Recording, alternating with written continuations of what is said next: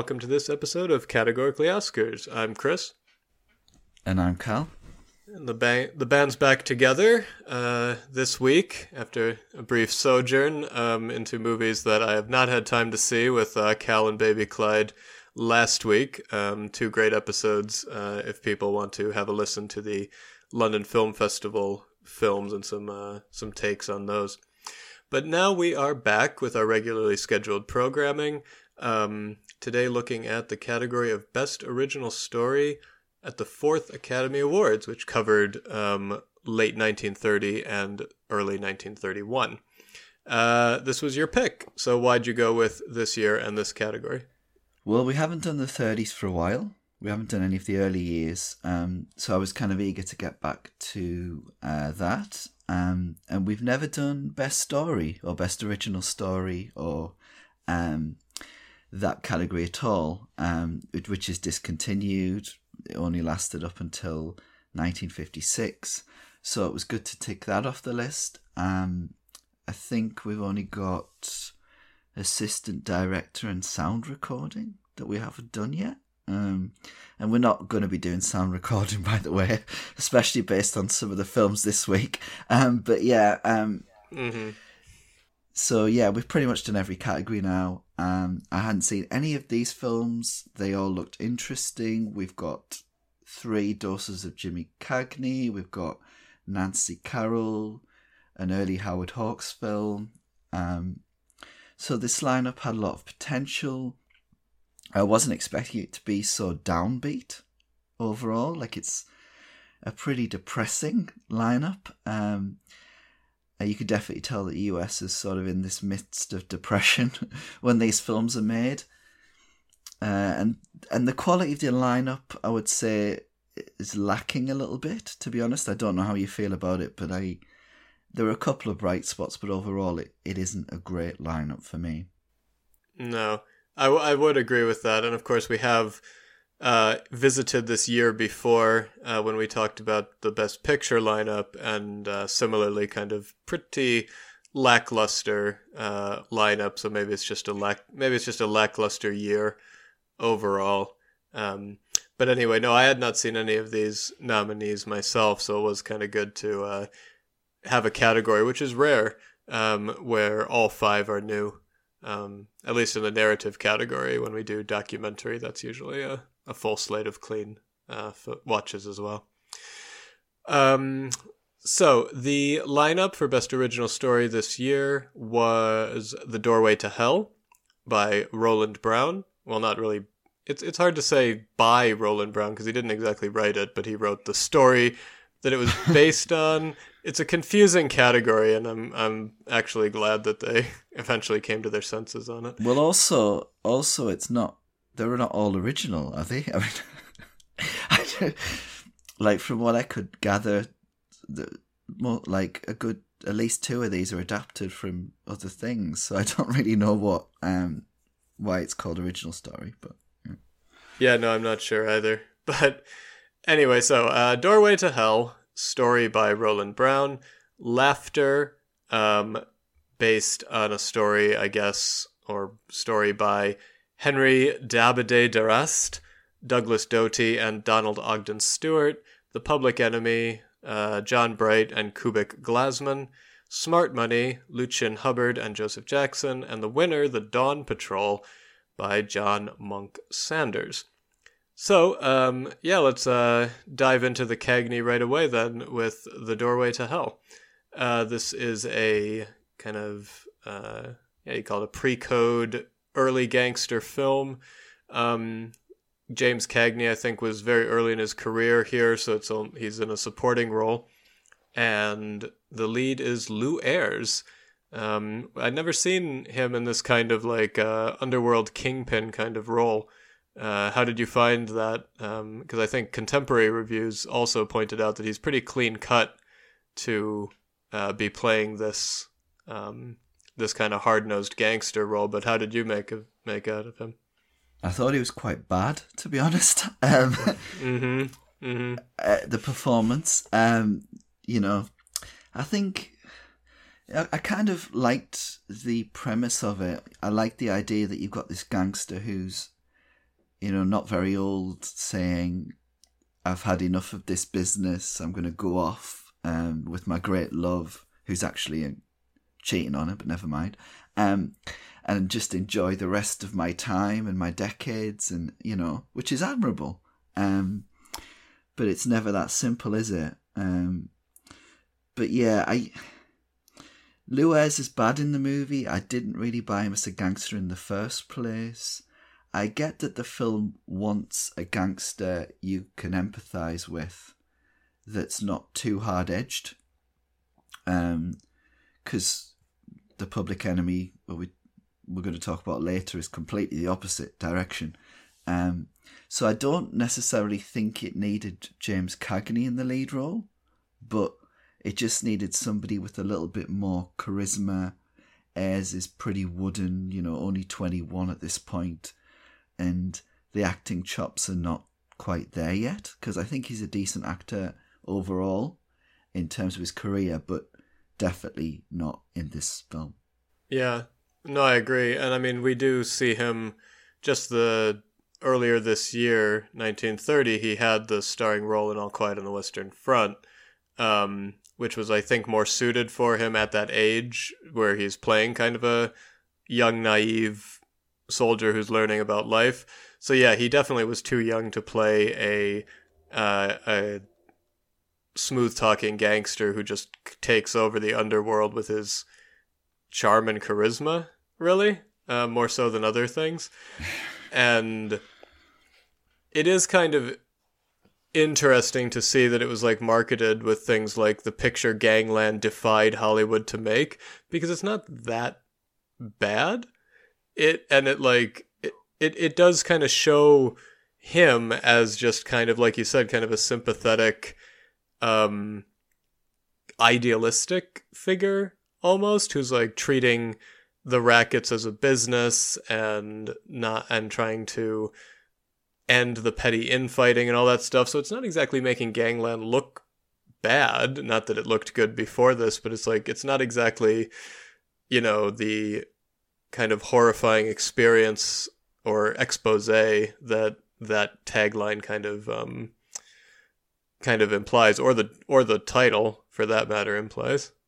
Exactly, and apparently the UK title of the film was A Handful of Clouds, which sounds like some comedy, you know, romantic comedy. Um, but apparently, it's like a reference to the smoke that used to come out of a gun, the old guns, revolvers, when they were fired. Um, but you know, the doorway to hell as a title feels very dramatic, very overwhelming. You know, for a film that you're right, it it just often takes a bit of a muted approach to drama. Luez probably would be better suited to laughter. You know, he is kind of like in a in a society picture in this. Really, he's you know got no hard edges at all. Um, but the film's quite talky. It's a lot of people talking in rooms and cogitating, and you know, even when the police detective comes, you know, it's all very reasonable. When he talks to the gangsters, it's you know, yeah, it's just like people wouldn't behave in that way. Um, it's all mouth and no action, basically. Whereas the Public Enemy later is completely different. It's a lot more upfront, um, as a version of this type of genre movie. But but the Doorway to Hell's okay. You know, it's not it's not a bad movie. I just don't think it's particularly exciting or memorable. Um, it's been about a month since I saw it, but I can barely remember it to be honest. Mm-hmm. I mean, well, if you ever need a refresher course, you can read the uh, ridiculously detailed Wikipedia plot summary. The person who wrote it decided to just literally include like every beat and a few and more than a few lines of dialogue and a few editorial uh, questions and flourishes. Um, so it, it makes for an interesting read. Uh, if people don't have time to watch The Doorway to Hell, spend 10 minutes reading this plot summary. It, it doesn't disappoint. Um, but anyway, yeah, it, I don't have, I have a feeling it's not going to be one that I would like recommend or it's not going to be high on my list of pre-code uh, gangster movies, but it was yeah, it was all right. Um, and it did feature some elements that kind of became, um, I guess, standard in the genre, including like the, you know, the set pieces of the shootouts and things like that. So, um, it is. It did have its place at the time, but yeah, looking back on it now, it was terribly kind of uh, a little too restrained, I think, to be effective as a as a gangster piece. Yeah, and I'm not sure it's aware it's coming across that way. Like the ending between um, Lou and the detective, um, Pat, is it? It's supposed to be quite poignant, you know, but the the delivery of the dialogue is so lacking in in any clarity of emotion. You've got unnaturally large gaps between when people respond, which is strange. Um, which is a symptom of it's definitely a symptom of um, films of this era. I did like the very end, you know, with, with where you've got the passage explaining the film's title, because um, it was kind of an interesting way to end the film, rather than just having him be pelted with bullets. You know, it was a bit more poetic and eerie, but you know, the film hadn't really done enough overall to drum up interest in the character or, you know, make us invest in what was going to happen to him. It just didn't have quite enough going for it as a movie to earn that sort of underlining of the point at the end, vaguely pretentious uh, final passage. So, yeah, yeah. It, I mean, the ingredients were there, but it just, it just didn't really didn't really work for me, and I didn't think it was particularly well directed by Archie Mayo, who, you know, from this is really fond of the old silent film style technique of filling in the gaps of the plot visually. Um, where you know we've got a lot of news articles which tell us what's going on, and um, he has this really annoying habit of cutting off the scene before the actors finish the lines properly. I don't know if you noticed that. There were like I did, yeah, that that was bizarre. Yeah, there's these really abrupt transitions. I don't know if it's something to do with it maybe using takes where something went wrong at the end of it or um trying to uh, conserve film or something. I, I'm not completely sure because um the sound recording always seems pretty complete, but the scenes cut off before they come to a natural close, which is just odd. Yeah, that was there. There's a few points like that where it seemed like the the film suddenly was in a hurry, or they edited it like five seconds before they should have, because that was yeah, that was weird how it just fades out in the middle of a line of dialogue. Um, I mean, yeah, it was early sound technology, so they were still getting the hang of it, but that still should have been, I would think, something that could have been easily fixed or noticed in the edit, but I guess that's just me. Well, it didn't happen in any other films we're talking about today. Um, no. But then maybe this one was the lowest budget. It wouldn't surprise me if it was. Mm-hmm. Yeah, I could see that. I wanted to ask, why does James Cagney keep calling everyone sweetheart in this? Like, I, I, I wasn't sure if that was like supposed to be a quirk of the character or if it or is it like slang for the era or what?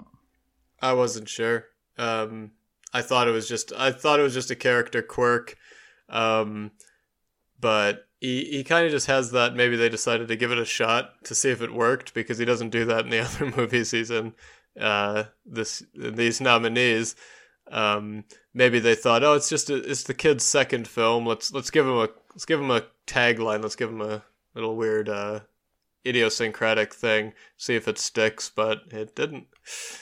I mean, there's some really dodgy slang in these three gangster films, especially in Smart Money, actually, where you think, you know, you can't believe people talked like that. you just think, what? What are they talking about? Um, mm-hmm. But yeah, that was a little bit. That was a little bit of an odd one. Yeah, yeah.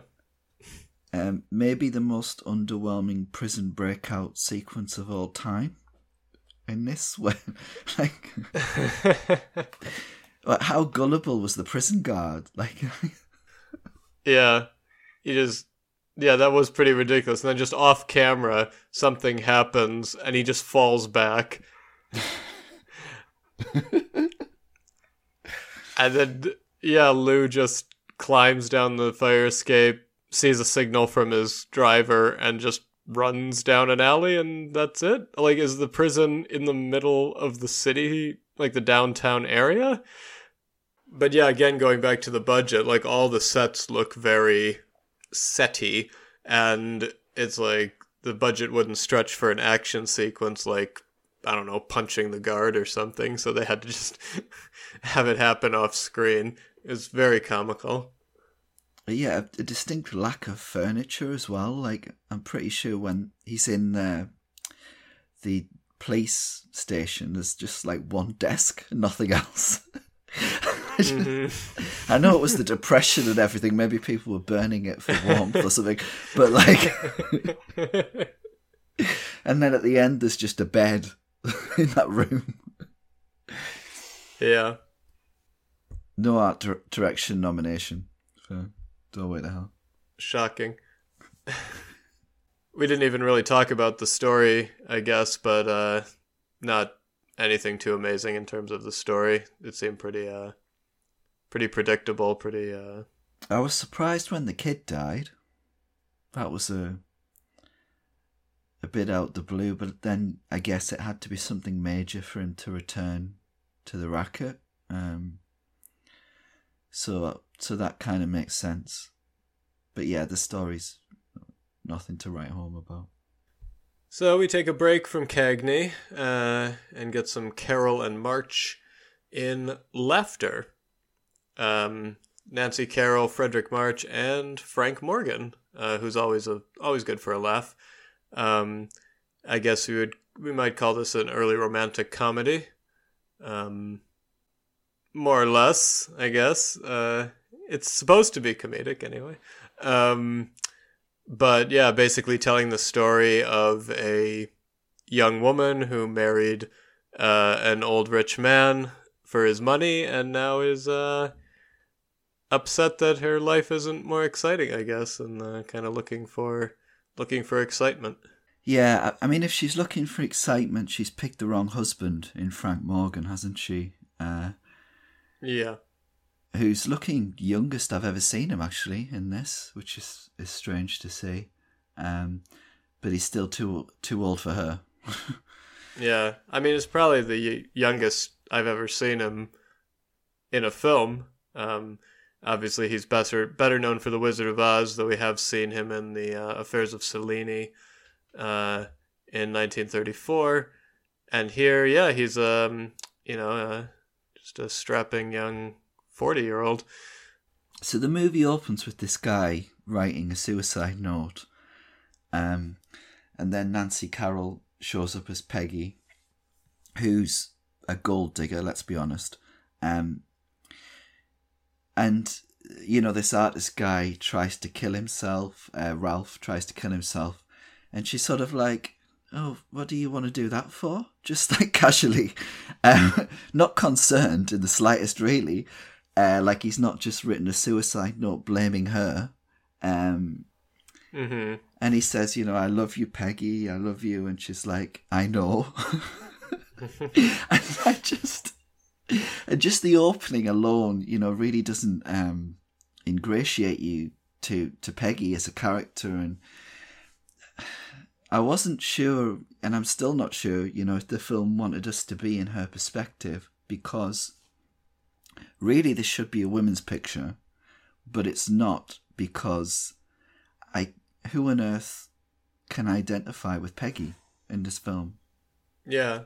No, I agree. She's she's definitely kind of uh, oblivious to a lot of things, and she is. Yeah, she married this banker, broker, whoever he is, um, just so she can get that swanky, you know, Upper East Side apartment, um, and she doesn't seem too concerned about people knowing that, including him in a lot of ways. Like she doesn't uh, she she does suddenly get kind of stuffy when um, Fredric March comes back, and she's like, "Oh, you know, I can't. My husband can't see me fraternizing with him, or you know, he might suspect that I don't actually love him." Uh, it's just kind of a weird moment, I think, when she like refuses to see him in the beginning. Like where, like what is, where did this modesty come from, Peggy? You know, it's not. Um, I, but I mean, I will say Fredric March is always, uh, just a ray of sunshine in a comedy. He's got so much energy here and just so much um, life that I just enjoyed watching the film just for him. Um, gallivanting around the apartment like he owns the place and uh, just getting everyone's getting everybody upset with his manic uh, manic personality was really fun. Yeah, I think uh, March and Carroll are actually both good in this. Like, I've only seen Nancy Carroll in The Devil's Holiday, a nomination, um, before this, in which you know she plays this terrible person as well. So I kind of already see her as a bit of a villain, and um, if it wasn't for her, there would be literally no reason to watch the first half hour. Mm-hmm. She was the only thing preventing me from being completely bored to tears because it takes so long to get into an actual story. And this is supposed to be the best story category. Yeah, Um, yeah. But it just took so long. Um, but I did think one of the few highlights was that scene at the um, uh, where they shelter from the rain in the house. Yeah. and March. Yeah. No, that was really funny. Um, and it, it made me, the whole time I'm watching it, I'm just thinking, were people just more open about breaking into home, unoccupied homes to get in out of the rain and just making themselves a cup of tea and relaxing until the police showed up? Because I, I'm just, I'm trying to imagine coming home in that situation and finding people just in my house who are like, "Oh yeah, your window was open and it was raining, so we just made ourselves uh, a little drink." And would I just say, "Oh, okay, it's okay, happens all the time. You can see yourselves out." Like, what? I don't know what they expect to happen, and it seems to be a common enough trope that it was almost makes me think that in the 30s and 40s people did that, or at least it was something that people would recognize as realistic. But it's still kind of, it's kind of bizarre from a modern perspective. But the house has a porch, right? Why didn't they just stand in the porch? Like, Yeah, they they could have done that. Yeah. um, yeah, that that sequence was really odd. Um, like sort of stands out compared to the rest of the film because it became a little looser and more screwball like with the romance, and mhm. the the whole thing just got a bit more interesting when that happened. You could see that they had a connection. There was a little chemistry there. The film suddenly came to life and ceased to be about snobby people deciding, you know, who they loved and who they didn't.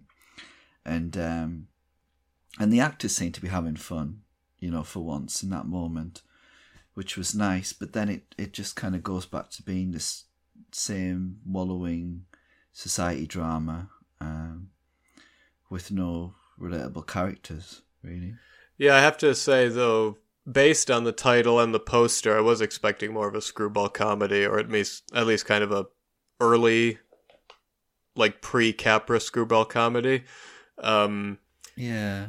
Or maybe some music. She's supposed to be a stage star, right?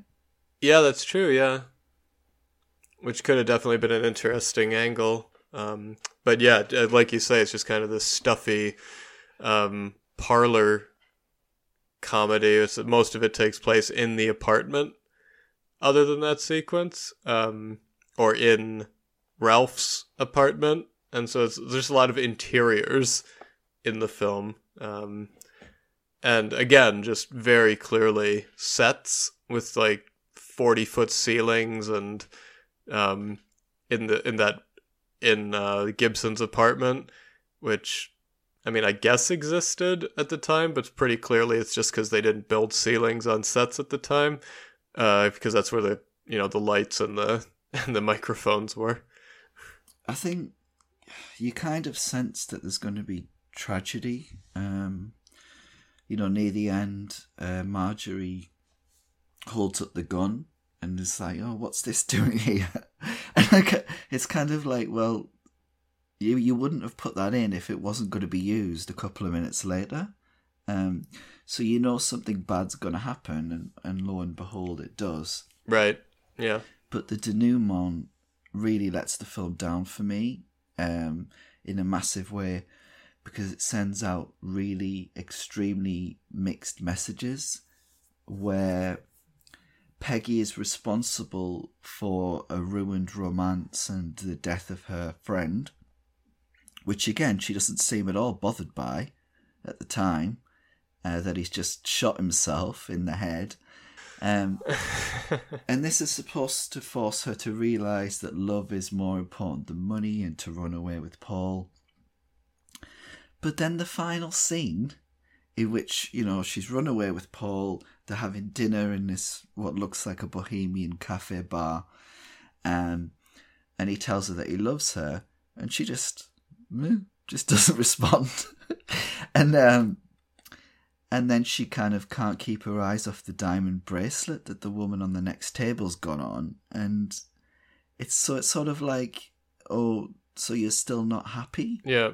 Um and i think you know clearly at this time you know i've read i've read enough books from the 20s and 30s to know that love didn't you know conquer all and many women wanted security regarded that as more important than love um, and this is a time that you've got the Great Depression, so that maybe compounds that kind of thinking where women are being a bit more pragmatic about romance and protecting themselves financially.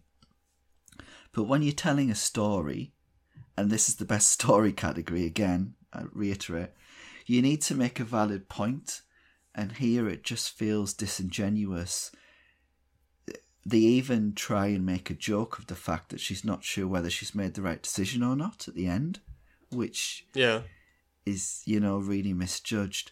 So it, I felt like it it didn't.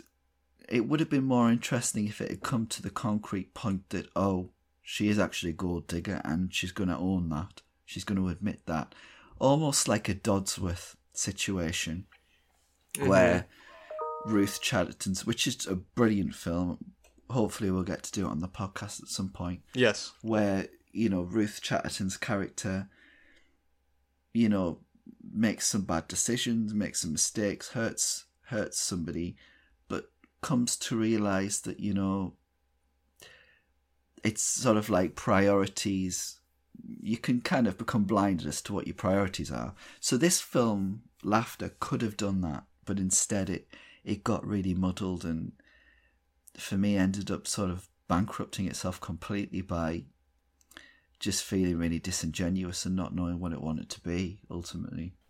Yeah, I agree. I was kind of looking for some kind of resolution like that. Um, and it's funny you bring up Dodsworth because that's probably like the, I guess, the grown up version of what we're talking about. And that's the one where we do actually see that, um, that story kind of making a firm stand on it.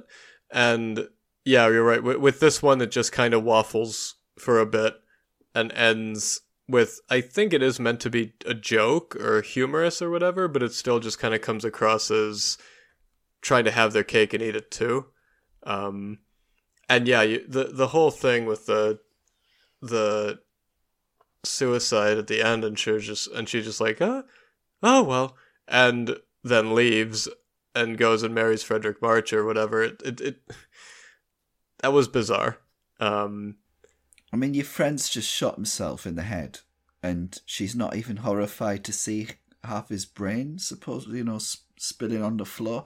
Like, I don't know. You'd think somebody had fainted. You know, it wasn't like he's dead. He's not coming back. And then there was there was also that weirdly bizarre moment be- just before that where he's got the gun pointed at her and she's just like, "Oh, you know, I forget what she says, but she almost like kind of sachets out of the room like, "Oh, you know, you wouldn't dare or you, you know, you don't have the guts or something." which was also bizarre. um, Yeah. so yeah, just just a weird scene and a weird moment, and yeah, kind of lets the whole character down a bit right up to the very end of it. Yeah, very strange choices, and like you say, this is a category that's supposed to be about the story, and the story itself is is deeply flawed. Yeah. It's um it's very of its time. Um it it just uses melodrama in the wrong way. And you know, as a story, we're discussing the story category, it's poor. It's bad. On to back to uh, Cagney. Yes. Yeah. Uh, All right. Public Enemy. Uh, the public, the public enemy. Um, probably before we starting to watch this category, this was the one film that I'd heard of before, because it is quite famous, um, and is has quite a reputation as kind of one of the quintessential pre-code films. Um, and this was, yeah, obviously the uh, the film that turned James Cagney into a star. Uh, and he even I w- he even manages to do a little tap dancing in it, uh, just to show the other side of his uh, of his talents, which would ultimately be the side that earned him his Oscar, but that's a later story. Um, so this was probably much more overtly anti-mob compared to Doorway to Hell. Uh, would you agree? Yeah. Um, it opens with two, you know, two ne'er do wells, um, and their kind of clashes with parents and siblings and girls in the neighborhood, and then they grow up to become each other. Um, because originally, um, Edward Woods was going to play the lead and Cagney was going to play his buddy, but after filming the sequences of the chi- of their childhoods, William Wellman decided to swap their roles, but he didn't reshoot the scenes in the beginning. So the kid who's playing Cagney as a kid looks like Edward Woods and vice versa. So there's a bit of a a bit of a shock when they grow up to become each other, but that's, you know, that's another story. I think also the doorway to hell um, had come out, and Cagney's role in that might have helped him um, get the lead too. Uh, but yep. yeah, it, it's very anti-mob. It's very moralistic, um, which shouldn't be a surprise given the title, which is already anti-mob in quite a provocative way. But there's even a closing statement that uh, reiterates the sense of moral panic and you know, oh my god, our young men are being turned into reprobates and we've got to stop this. Uh, I can believe it was an actual problem because of how desperate both this movie and, to a lesser extent, Doorway to Hell seemed to be about the social situation and and really doubling down on this is bad. Um, but when I was watching this, and I do like this film, but when I was watching it, I, part of me did think, you know, they're not making a movie about an upper class guy who's lost all his money through investments um, in the stock exchange because maybe that's a bit too close to home. And instead, they're making a movie about a working class guy doing what he has to do to survive and then blaming the state of society on this type of person instead, which is, you know, probably I don't know if you get what I mean, but it it it just felt it feels like from watching this film, it just feels like the whole idea of blaming this on everybody's war is is kind of classist a little bit. Um, even though I like this film and it's definitely very well made, it I just got that vibe from it. Yeah. No, I, I did as well, and that the the ending title card kind of was struck me as a little weird because the film doesn't didn't seem to be saying that Cagney's character was a product of society or that society was to blame. It was just kind of here's a bad egg and he got what was coming to him in the end. And then all of a sudden the title card says you know, this is what society is producing. It's like, is that what? and and yeah, I agree with you that it does come across as very kind of very classist and maybe a little out of sync with how people were probably feeling uh, at the time. Even though, I mean, obviously it was a massive hit, um, and it is very well made, and that. But yeah, the moralizing uh, seems a little misplaced for the well for any time and place, but particularly in the early throw in the throes of the depression to basically be like, yeah, it's your fault, you know, you people out there in the audience for, you know, creating this. Yeah, I mean, it's a shame it had to to go so far in, with that because it is very efficiently made. It's very effective. You know, it progresses forward. One thing I liked about it as well, you know, it's moving forward quite quickly at the beginning. You know, it goes through World War One, Prohibition era, uh, Great Depression, and it's kind of providing a backdrop or a basic social commentary as to how these people, these mobsters, are able to capitalize on the situation and, and gain all of this power in the first place. Which is the only film of the three crime pictures I think we're going to talk about today that provides any sort of real background in that sense. So I like that it, it made the effort in that way. Um, and I don't really mind that the character is such a bad egg with no unredeeming qualities because the way that it, you know, you're sort of expecting him to, or hoping that at some point he's gonna realize the error of his ways, or maybe take a step back and you know, kind of be self-reflective at some point. It just never happens, you know, where um, he's treating Kitty really badly um, already, and then the sequence comes where he kills Putty Nose, which I think is just brilliant to see. Um, where he's, you know, Putty Nose is effectively doing everything he can to delay and prevent himself from getting killed. You know, to this extent where he's singing a song that he taught them when they were kids. Um, and the fact that he still, Tommy still kills him at, while he's singing that song and doesn't seem the least bit bothered about it is kind of the final culmination of this, you know, his transformation into a complete moral um, bankrupt without any compassion at all. But it's still the way that it's done is um, really original, and I, I, I thought that was um, I thought that was excellent. No, yeah, I, did really like the way it was shot and filmed, the way it just pans over to Matt watching, and you can see kind of the contrast between how it affects Matt to see that compared to Yaz, like you say, Tom just like completely unbothered by it and completely uh, ready to move on immediately.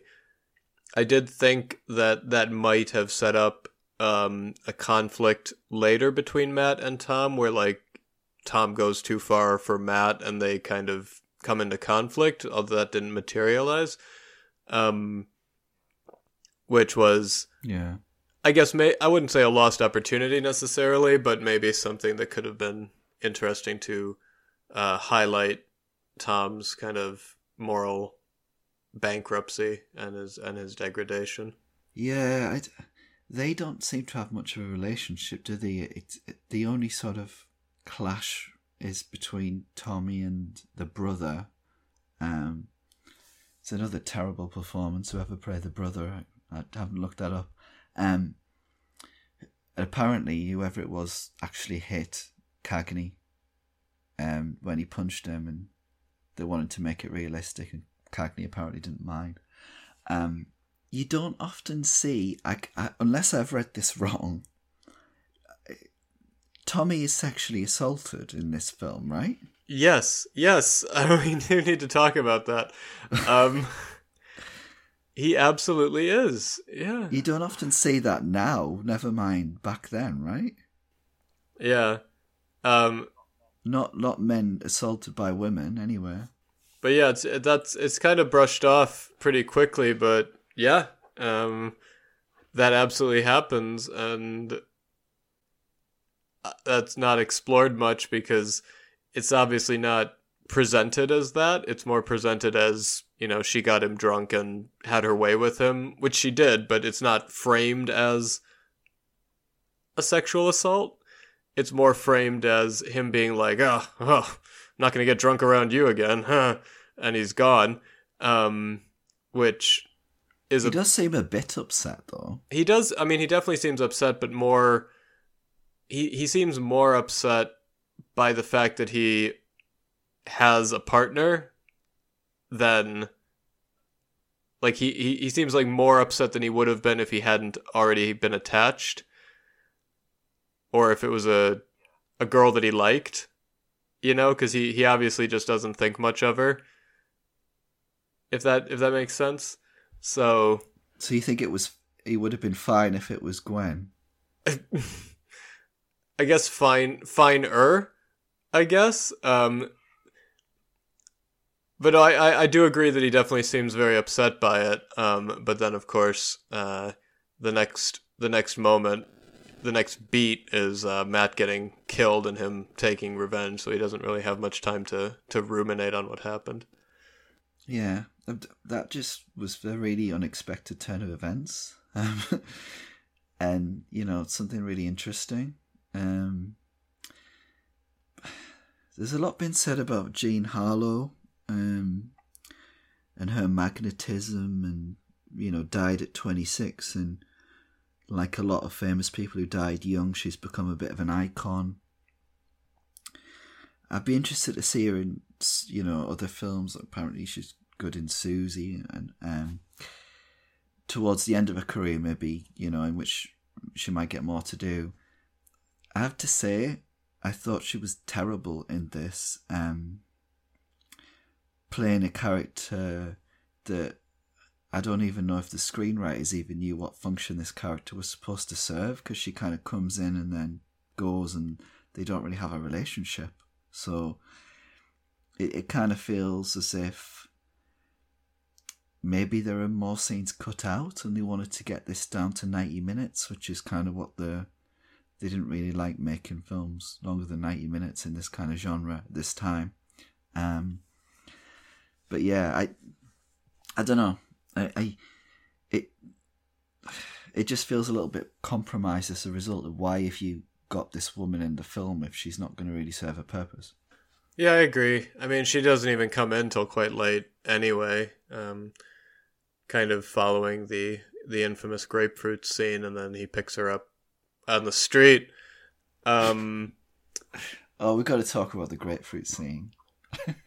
yeah, uh, I'd heard of this scene, and like I'd seen stills of this scene um, long before I ever watched the movie. Um, and yeah, he just uh, it's it's kind of muted compared to how I'd guess I'd built it up in my head. Um, you know, she's just saying things over breakfast. He gets annoyed. He picks up the grapefruit and just kind of shoves it in her face and fade away. Um, you know what? In some ways, it's worse than a slap. yeah. I mean, if some of that gets in your eye, that grapefruit juice, that's that's gonna sting. I don't mind grapefruit. Actually, I quite like it.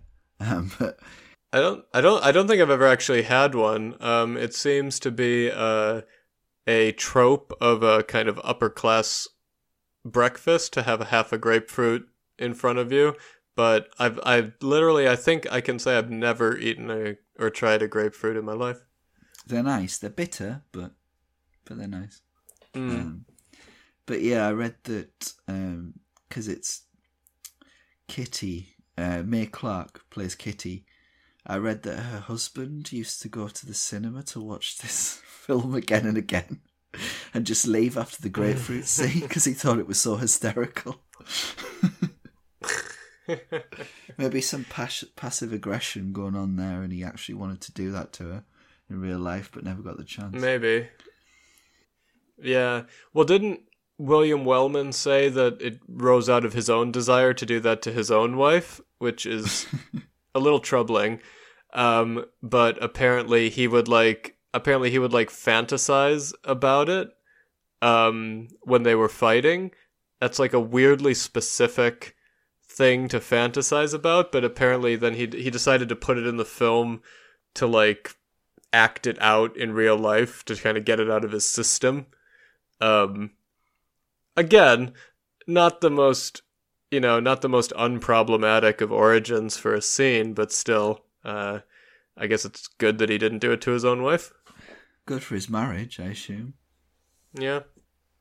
Uh, wanted to mention, I thought the ending was really good, where he opens the door and the body falls out of it. I just thought that was kind of brutal. Um, but not that I, in any way, was sorry he was dead, but it's kind of the impact on the family and the kind the finality of it all just quite hit home quite hard. No, definitely. I was a little. I thought it was a bit weird that mm, uh, Tom kind of disappears from the film for the last five or six minutes, and it's all just his his kidnapping from the hospital and all that kind of happens off camera. Uh, just like the the the policeman shows up and says, "Oh, he's been kidnapped, but don't worry, we're on the case." And then two minutes later, you know, his dead body shows up. We don't even get to see what happened to him or his last hours alive. He just disappears from the hospital and then turns up dead on the door. That was a that was a strange uh, choice, but yeah, it was quite a brutal ending, and it's shot that kind of low angle when the body just like smashes on the ground is uh, a pretty well framed uh, final shot. Yeah, I um, as a story, I thought it was uh, pretty good. I enjoyed the film overall. Yeah, same. I think it's paced quite well, and it's good, kind of you know rags to riches to death kind of story as a as a cautionary tale. As we were saying, it goes a bit over the top with the moral panic, but um, it's structured well to show uh, Tom and Matt's kind of rise in the gangster world and ultimately their their undoing. But the uh, the Cagney trilogy goes on with Smart Money. Um, again, sees Cagney in a supporting role. Uh, this time opposite Edward G. Robinson. They're uh, the only film they made together, uh, despite being kind of giants of the genre throughout the 30s. Um, and this one is about a small town barber who's good at gambling, who becomes a underworld kingpin, uh, which I, I guess was a thing that happened. Um, this is a this film also leans heavily on the newspaper headlines to advance the plot trope. Um, yes. and it it makes me wonder how much newspaper headlines devoted to the antics of petty criminals and gangsters at the time. Like they seem to be the newspapers in this film seem to be covering uh, Nick, the titular uh, not titular, but the the um the lead character. They seem to be covering him almost like a society uh persona rather than a criminal um, and like tracking his movements and saying who he's just, you know, he just beat uh so and so for an exceptional amount of money and now look how much money he has and now the cops are after him and blah blah blah. It's like well, i thought these guys kind of kept a low profile but apparently no. Apparently they're in the society pages every time they make a move. Yeah i i mean this is a vehicle for edward g. Robinson clearly. Um he'd done Little Caesar, which came out a couple of months before, and um, this is kind of a pale imitation. It's a story. It's not particularly good. Like I, I agree. It's it is very much why should we care about this person? Um, it's very one track and linear, and I think it's a bit of a shame that the writers couldn't find room for any real subplots or any agency for the supporting characters. For instance, uh, Jimmy Cagney plays Nick's brother Jack. He's got no personality. We don't know what he does. We don't know what he's thinking. Um, we don't know anything about him. He doesn't impact the story in any way. Only when he dies, which is again a problem. But um, I think Edward G. Robinson must be in every scene, and yet Nick isn't a particularly compelling character. It isn't Robinson's finest piece of acting. It's okay, but it's just run of the mill for him. Uh, it's just very B movie ish. You know, even for this era, it feels B movie ish um, from start to finish. So disappointing, really. Yeah, agreed. Um, and yeah, just like just like some of the other movies we watched, it kind of it it really elongates some sequences and then skips over ones that you would expect them to devote a little more time to. Like the whole first half of the film is him trying to find this legendary gambler, um, the, like Hickory Short, and he goes through. You know, he he goes and he loses his money to the fake one, and then he gets his revenge, and he starts building his nest egg, and then it just cuts to one of those stupid newspaper headlines and says, "Yep, he beat him." You know, Nick beat, you know, Nick beat Hickory Short to three hundred thousand dollars. It's like we we don't even get to see the guy. You were just building him up for forty five minutes, and it's just like, oh yeah, he beat him. He got three hundred grand, and now he's yeah, now he's got a mansion and he runs these massive parties, and he's a you know ruler of the illegal gambling trade. really weird. Well, where was the poker?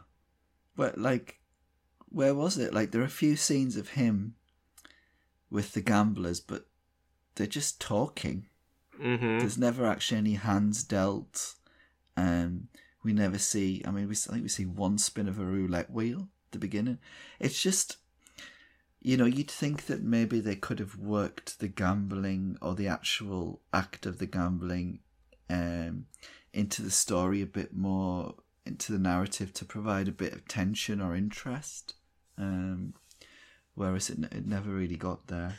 Yeah, it does seem a bit half baked and maybe a bit, yeah, like you say, rushed to production to capitalize on Robinson's like stardom after Little Caesar. Um, and also maybe to again, you know, Cagney was a young up and comer uh, at this point, so kind of like getting him in with the big, uh, with the big star of this type of picture would help his give you know boost his career a bit. Um, and I don't know if this film. I mean, obviously, it was made before the Public Enemy. I don't know if the release was uh, close, but yeah, they both would have come out in the same year, I think. So. Yeah, I thought Cagney's character's death was very contrived. The district attorney is trying to convince Irene to double cross Nick and says, you know, he's going to be out in a month. And when he was doing that, I was thinking, you know, something's going to happen to put him away longer.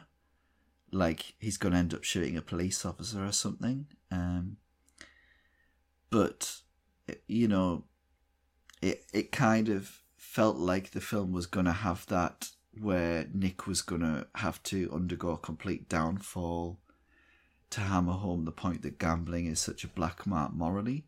Um, which is a little, maybe a little surprising for pre-code, but not completely given that you know this is nearly 100 years old. But I must say that it was a welcome break from the other gangster films in one sense, in that it wasn't preachy and moralistic. Um, like the ending of this film is him going to prison for manslaughter, and then the guy from the the press office is um, asking him what he's going to do with his 10 years in prison and he's like oh i'll be out in five he just doesn't seem the least bit bothered about it you know and he looks as glamorous as he has in the whole movie um, so it's def it's definitely not going for the hard edge realism that the other two gangster films are going for um, and it's not saying you know oh he, he's on the wrong side of the law and he's going to suffer it kind of is saying that in a way, but then it's also saying, oh, but look at him, the cheeky little tinker. He's he's still giving it the bravado, and he's going to come out of prison and more than likely continue where he left off. Yeah, um, yeah, definitely. So it's it's kind of a more fun take on the on the mobster world than Public Enemy. Um, I do agree that Jack's death was kind of bizarre. I mean, I I think I got it right that it looks like he fell and like impaled his head on maybe a sticky out bit of furniture or something. But maybe like the skirting board or something, or, or like a doorstop. yeah, yeah, I don't know. It seemed like they lifted him up, and there was like a tiny little thing that looked like maybe yeah he fell and and and impaled his head on it, kind of like you know um uh Midnight Express style, but. it, it was still kind of out of the blue and bizarre and like not really necessary you know because it's not like because then you know then basically uh, Nick, when you said like you say, he's going off to jail all jaunty and happy, and it could just as easily have been like James Cagney right there with him. They've reconciled, and they're like, "Hey, yeah, I'll see you in five years, buddy." That's kind of the energy that he has. So it's kind of weird that you know Jack was dead for no apparent reason uh, just before that. Yeah, it just happens really casually, and it it just feels like it's just another plot point um, that's been hastily conceived. Um, one thing I did like about the film, and I don't think this is a very good um, story overall, but the the scene where the woman visits Nick, uh, who's been this woman's been sent by the district attorney to incriminate him and he, you know, he susses her out, he kicks her out on her ear. But, but then when she's on the floor, like, is it is it Jack or is it somebody else outside the room? helps her up and she just slaps him in the face.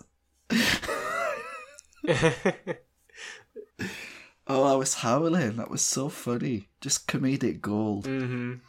Yeah, that was uh, that was pretty amazing and uh, interesting. That was um the actress was Margaret Livingston, who's uh, better known, I think, among film aficionados anyway, as the woman in uh, Sunrise, um, the the first and only winner of the uh, unique and artistic production Oscar a few years before. I have to say that you know there is this recurring joke that Nick loves a blonde and that's his weakness. Um, but you know, one thing that struck me is that all the women in this movie all look very similar. Uh, there are like four female characters, and the first three have all got the exact same blonde hairstyle, and you have to wonder like how men didn't confuse them all the time if they all look like this. it just like how do you know which women you've taken out and which haven't, which you haven't um, you know, and how do you not get the names mixed up? It, it's that. It's almost like everybody's going for the same look, and they're like clones of each other in this. It, it's all really confusing. Um, yeah. But I thought the best actress in it was Evelyn Knapp, um, who played Irene. That definitely the most convincing, anyway, and that kind of dilemma of you know he saved me, but am I gonna work with the police to incriminate him. That I thought she played that pretty well. Yeah, definitely. She was a that was a good character, and their kind of final confrontation was also, I think, kind of a. She played it very realistically and very well. So yeah, overall good acting in it. Um, again, James Cagney doesn't have a whole lot to work with as Jack. Uh, certainly not compared to uh, the other movies, but he does well. Yeah, I mean, yeah, he's he's fine. But we must leave Cagney now. Yeah, it's true because uh, all those four films we just talked about lost. Uh, the winner was The Dawn Patrol, um, written by well, so many people, but uh, based on the story. So the Oscar winner was John Monk Saunders, who wrote uh, a story or a book or something called The Flight Commander, uh, which uh, earned him the Oscar. Yes. Um, although I think maybe we should start with the fact that there were some legal issues with the film. Um, First National Pictures were taken over by Warner Brothers, and in the middle of the production, the the studio was sued by Howard Hughes, who at the time was making a similar movie called Hell's Angels, which is a, another famous movie, um, and sort of alleged that this was a plagiarization of his film, um, and that kind of forced them to to rush release the Dawn Patrol and um, ahead of the release of Hell's Angels. Um, but I think they later ruled that it wasn't a copy, didn't copy anything from that film. Um, and also, there was a dispute between Howard Hawks and John Monk Saunders. Um, and Hawks has suggested that the idea for the story was his own. Um, as far as I could tell, there isn't a whole lot online about it, but there's definitely um, a rift between them due to the the, the story credit. Well, um, I mean, there is something to Hawks's interpretation because he was an aviator in the war. Um, he did train. Uh, he did train young recruits, and he was a lieutenant uh, during the war. So it does kind of lend a degree of verisimilitude to his to the idea that he could have come up with it because the movie is very much from the point of view of like the old veterans trying to protect the the new recruits and kind of failing. So I could I could definitely see that. I can see. Um, I'm not sure what the final. Yeah, I, I haven't been able to find out what the final kind of uh, decision on that was legally speaking. But I mean, I think the film is very good. Uh, it's kind of it is a bit indicative of, of works at the time, you know, about the military at uh, Journey's End. There's a play from 1928 um, called Journey's End, which is not dissimilar, where it's a group of army soldiers and it's set in the trenches and it's very much this chamber drama um, of sorts. And it's all about what they're having to go through with in their regiments, you know, mentally more than physically. And I think, you know, the military often tends to be glamorized among, certainly among the upper classes, but overall, you know, recruitment drives tend to be aimed at poorer men and, you know, amping up the prestige of going to fight for your country and uh, medals, etc., etc. Mm-hmm. But this this movie, you know, and others like it, I think, following on from the Great War, where all these young guys died horrible deaths and everything. This film's and this script is clearly rallying against that impression, that prestigious impression of war and the military, and makes its point in a really harrowing way. And I think um, it's incredibly well done. Yeah, I agree. Um, I really quite an um, thought it was quite a gripping story. And while it's maybe not as kind of overtly anti-war as say All Quiet on the Western Front, it still definitely takes a very cynical view of um of what these men are going through. It doesn't have a great deal of patriotic feeling to it. It's more just camaraderie more than anything else, like being stuck together in this uh, bad situation honestly, it's it. I, I feel like the doorway to hell would be a better title for this film than than the film that it was actually on because this is they're literally at the doorstep and they fly into hell every day. Um, and the film doesn't like it doesn't offer much in the way of um, cheeriness. Like there's, you know, um, Scott's brother shows up and is killed the next day. Um, there's every mission that goes up comes back with fewer than left and it's just it doesn't offer anything in the way of oh it's not always like this it's very much downbeat from start to finish and saying no it's always horrible and the the people who have to stay and wait to see how many of their friends come back it's yeah, it's pretty harrowing actually i, I have to say. Um, and the the aerial flight sequences are quite well shot yeah, which you would expect, um, given Hawks' um, mm-hmm. experience, and I think he he flew some of the German planes in the in the footage. that are supposed to be the German planes. Um, yeah, it's bleak, um, and Hawks Hawks does capture that despair, the monotony of wartime, the casual way they have to remove the names of the pilots who've died every night from the chalkboard, uh, which is just must be like so demoralizing. Um, there's that. There's just this great sense of here we go again, and will this ever end? And um, and it's a film that gets across the realism of war and the vicious circle within it. You know, when uh, Courtney has to take over Brand's role, he assumes exactly the same position, and is just uh, basically a helpless person that's just a facilitator of information, really, from his superiors. Uh, unable to have a vocal opinion, unable to object to things, and you can see the soul being sucked out of him gradually in the same way that Brands was. Uh, and then at the end, Scott takes over, right? Um, and it's sort of, you know, it's about just reinforcing the endless nature of, of war and that everyone's dispensable and replaceable and and it isn't particularly patriotic. It isn't um, that propagandist. I mean, although um, Courtney is successful, he dies. It's not celebrated in the film particularly. Uh, so yeah, the the film could have taken opportunities to be more rah rah. You know, the good guys will win eventually, but it it just kept doubling down on on the despair.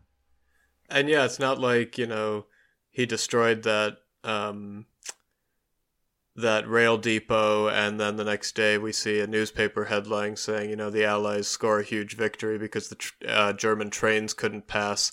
There's nothing like that. It's just moves on, takes his name off the wall, and another mission. Um, so yeah, there's no sense that this was a particularly vital mission that he died for. And again, what we're talking about, kind of doubling down on the lack of patriotism and the lack of uh, kind of um, glamorization. And if anything, yeah, it was seemed to imply that the German and American fighters were pretty close to each other and like were were actually uh, shared a pretty serious camaraderie more so than the American fighters would have felt for for example the brass who are sending them on these missions because then you get you know you get the German pilot who shot him down kind of returning his personal effects with a note. Um and even before that when Courtney is you know in his plane literally it looks like know, there's kind of a squeamish sequence there because it looks like he's like burning alive in this wreck he takes the moment to lock eyes with the German pilot who shot him down and give him a little salute. Uh, and the German pilot returns it before Courtney dies. It's really, yeah. So it's an interesting kind of depiction of these guys as closer, like I said, closer to the Germans they're fighting than to their own side in a lot of ways because they're they're all in the same boat. They're all flying these dangerous missions where the majority of them die and they're all living on borrowed time and they kind of have that uh, closeness because of that. Yeah, I did wonder if that would have been accurate. Um, but I think one thing that's one thing they definitely wouldn't have got away with if the code had been in place. Um, no. But it, it does get across how all soldiers are essentially in the same boat, and the reason they're fighting is, you know, for things out of their control. Because um, obviously, you see, I mean, when we talked about Mrs. Miniver, you've got the, the portrayal. They can't. They're not. They can't portray Germans as positive. Um. It, once the code had been in place, and certainly not once World War Two had begun, and it all became to be, you know, very propagandist. Um, so this is kind of on the same level as All Quiet on the Western Front in, in being sort of a bit ambivalent and uh, portraying war um, in a negative sense. Uh, I thought the acting was pretty strong across the board. I thought Barthelmess did very well. The supporting performances are generally not too overblown.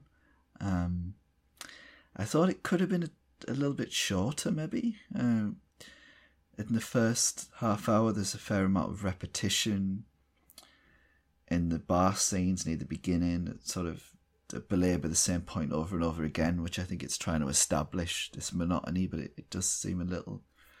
I thought it could have been a little tighter, but the acting um, overall I thought was really good, and it was just very convincing. You know, um, a really solid story um, that knew what it wanted to say and said it well.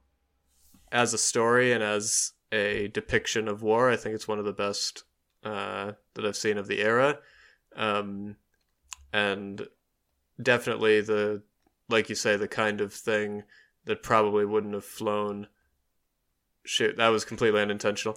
Um, but probably the kind of thing that uh, that wouldn't have been acceptable um, once the code came along. So I'm glad they. Uh, I would be interested to see the remake, which was made only a few years later in 1938 with Errol Flynn, um, and see and see how they see what the take is on it then, which of course would have been at a much a time when, you know, it was becoming clear that there was going to be probably another war in Europe by 1938. So what would the sentiment have been at that point? Yeah, that's a good point. Yeah. But yeah, we do have a few questions from David uh, on this one. So the first one why do you think so many of these have been forgotten? Do you think it's a lack of availability in the case of most? Um, I don't know. Uh, they are all available if people want to find them. Um, they are available if you know where to look.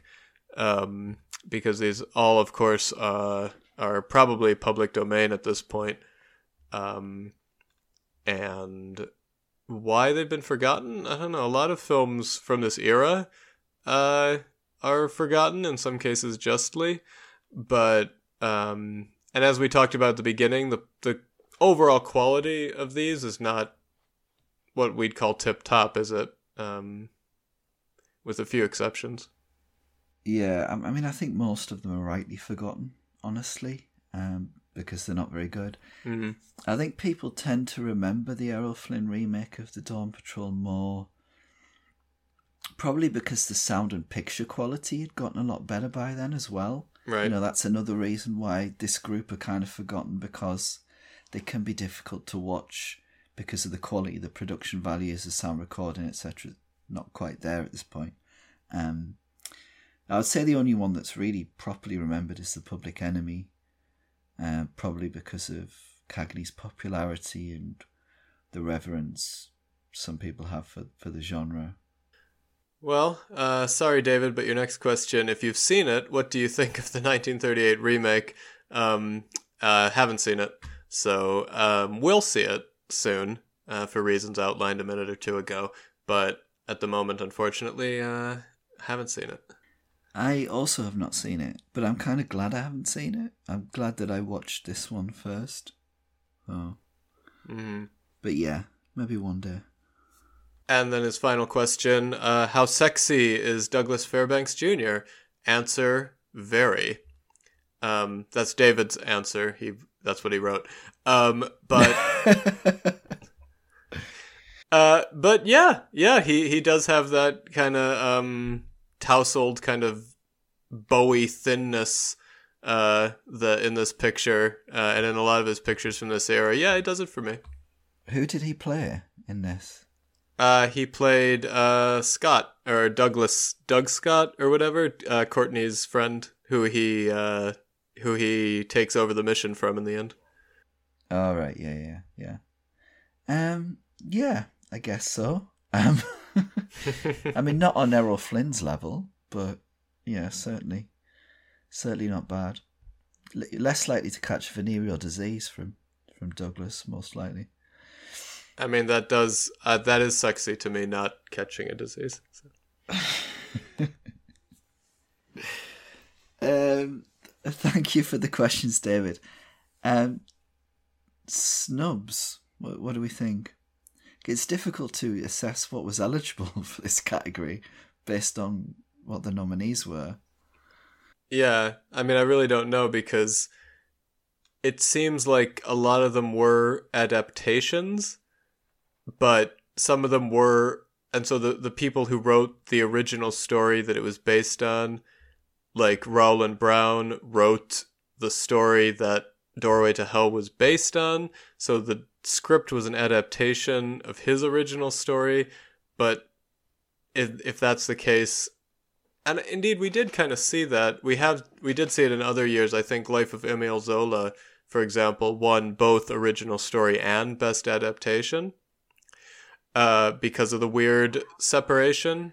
I have a feeling that we can discount whatever was nominated in the screenplay category that Yeah. wasn't going to get in this this lineup because I was thinking Holiday, but Holiday got in to the screenplay category. Um, maybe Min and Bill. Yeah, yeah. Min and Bill could have could have been in there. Um possibly possibly the front page. Um if we're looking at the uh the kind of above the line categories, the front page I think was by a long way and it didn't wasn't exactly jumping over a high bar, but by quite a long way the best of the best picture nominees. Um and kind of an early collaboration between Ben Hecht and Charles MacArthur. So could have been could have been in there. I think that had a good story to it. Yeah, I, there was a Capra film in this year called Ladies of Leisure. Um, Okay. so maybe potentially that. Um, Morocco. That's a film that got Best Actress nomination. Von Sternberg. Yep, and director for Von Sternberg as well, didn't it? Oh yeah, yeah. Yeah, that could have been some. I actually haven't seen that one, but yeah, that's got enough uh, enough nominations that it could have gotten in. I guess we've already done wider observations on this a while back, but uh, wider observations on 1930, 31? Well, Cimarron won Best Picture. Um, got to be one of the most underwhelming Best Picture winners ever, and Yep. three wins from seven nominations. There were only eight categories, and it managed seven nominations. Uh, so obviously well liked. Do we think that Jackie Cooper's record will be broken ever? Uh, I kind of doubt it. I mean, given given our previous discussions about how Hollywood these days, the Academy these days, seems loath to nominate children in the lead categories, especially not um that young. Uh, I mean, obviously, we did have uh, Wallis uh, nominated at the age of nine um, for Best Actress a few years ago. Ten, well, no, I guess you know, ten years ago, but it's a pretty rare. That's a pretty rare occurrence. Um, so, yeah, I think uh, his record's probably safe. Um, and of course, the the very cute story that he fell asleep on Marie Dressler's shoulder, uh, and then when Dressler won, she had to like ease him off while he was napping. That's pretty funny. and then yeah, we also have um, uh, J- Lionel Barrymore, um, who won Best Actor. I don't know if I mentioned this the last time we did the category the year, but he was the first person to get nominated at the Oscars in separate categories. Uh, because he'd been he'd been nominated for director at the second Academy Awards, and here he won um, Best Actor. So setting a, a milestone early in the history of the Oscars. Yeah, and it's a very overcooked performance. Um, Yeah. Not a huge fan of that one. No. And Fredric March getting his first nomination too for the Royal Family of Broadway, which is another kind of uh, pre-code screwballish comedy or comedy of manners or family drama kind of stuff. I, I actually have pretty fond memories of that movie. Uh, Yeah, I've heard really good things about that one. yeah, he's he's really funny in it. Um, I think it's uh, it's cool that he got a nomination for it. But so, um, we come to the immortal question why did the Dawn Patrol win the Oscar and uh, was it close? And I find it very difficult to answer the was it close question when we get into the very, very early years of the Oscars because I don't think anybody had any idea what they were doing. Uh, and there wasn't like the Oscars didn't have the kind of prestige that they did in later years, so there wasn't the kind of concerted effort uh, to get nominated or to win at the time. Uh, so it's it's hard to kind of say what the determining factors were, what the what the um, factors were that were influencing the voters. Yeah, it's it that's very difficult to call. I mean, I think the Dawn Patrol probably had the most prestige in terms of the topic. Um, it's a global topic that there will have been Academy voters who had served in the military and and might have related to it. Um, and it's the best. I mean, we know the best movie doesn't often win, um, but I think in this case it's fairly obvious. Um, but yeah, it. I think overall it's just. I think the gangster films, to some extent, you know, maybe cancel each other out a little bit. You know, is is one of them that you know, the cream of the crop, maybe, but I don't know. I, I think it's um this one had a more academy friendly topic than the others. So, uh, sh- shall we rank them? Let's. Yeah, I've already spoiled mine, but I mean, if it wasn't if it wasn't obvious, but yeah, yeah, I don't think anybody's shocked. Uh, but all right, this was your pick, so why don't you uh, why don't you start us off? Okay, well at number five I've got laughter. I thought it ruined itself to such a degree, had a terribly uh, hateful lead female character at the centre of it that I just couldn't get on board with. Um, a couple of dodgy supporting performances, melodrama that felt like it was invented on the spot, um, just amateurish stuff, basically. Four, I've got Smart Money. I thought it was very watchable, but didn't have a lot going for it. The supporting characters got nothing whatsoever to do. Um, repetitious scenes uh, didn't make good use of the gambling aspect of it at all. Felt limited. Uh, three, I've got Doorway to Hell. Even though I didn't like the lead performance, I thought that the film had more going for it than it had right to. Some interesting family drama there.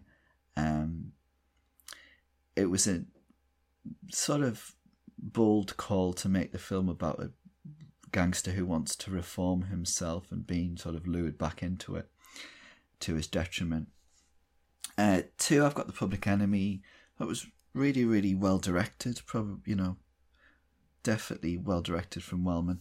Um, and Cagney was good. Um, and you know, despite the moralism, it, you know, it was very effective um, at telling the the kind of gangster story it, it told, and yeah, I I kept you know thinking about it after it had finished, and also the Grapefruit Sea.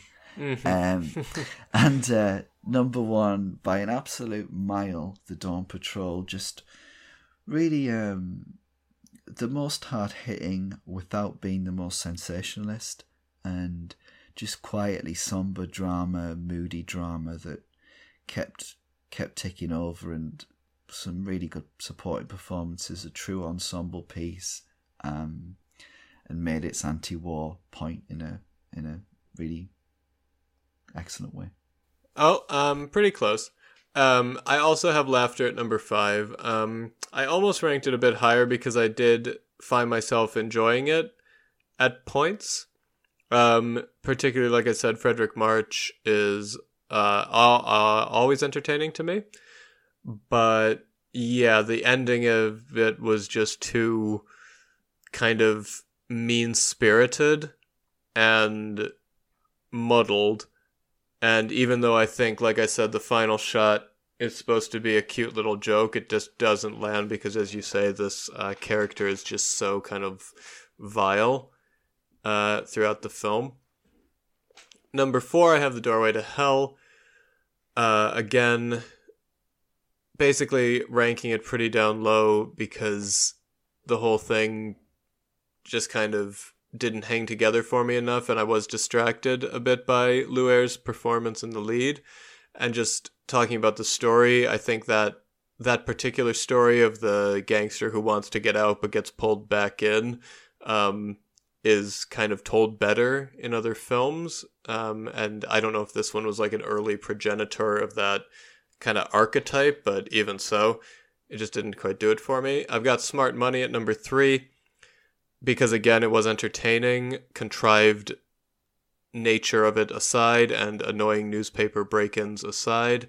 Um, I did find myself enjoying Edward G. Robinson's performance and the kind of, I liked the kind of devil may care approach to the gangster genre.